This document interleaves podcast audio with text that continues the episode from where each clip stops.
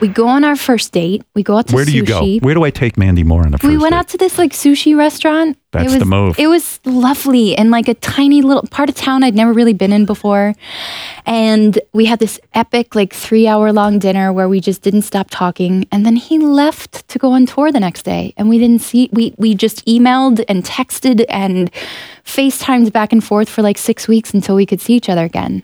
and no romance on the first date in terms of physical no, not even romance. like holding hands, nothing. So wait a second. You have this great first date. You're Yeah. interested, and for six months you don't. Six weeks. Six weeks. Six months would have Oh, been so too you- long. yeah, no, that would have Six ended it. weeks, we just, but I started to absolutely fall in love with him just by communicating, which was the best. So maybe that's the right way to Yeah. to have romance. that foundation of like getting to know each other and being friends first and not having any chance to like physically do anything with someone. If he gets physical too soon, maybe it's it's Maybe too it's much. not. Yeah. It's a buildup. Yeah. It's romantic. It's this is us. It's this is us. Does he pay for dinner? Yeah.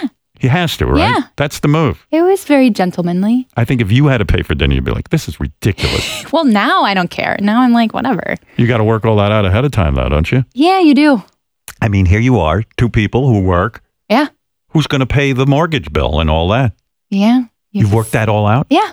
Oh, no kidding. Yeah. How do you work that out? I mean, it's just, I understand that my job affords me a lifestyle that his job can't afford him. Right. And it doesn't matter. It's like, cool, our life will be ours together. We'll share it all. And that's great. Let's not share a bank account, though.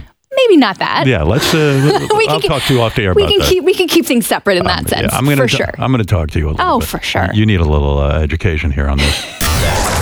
The Howard Stern Show.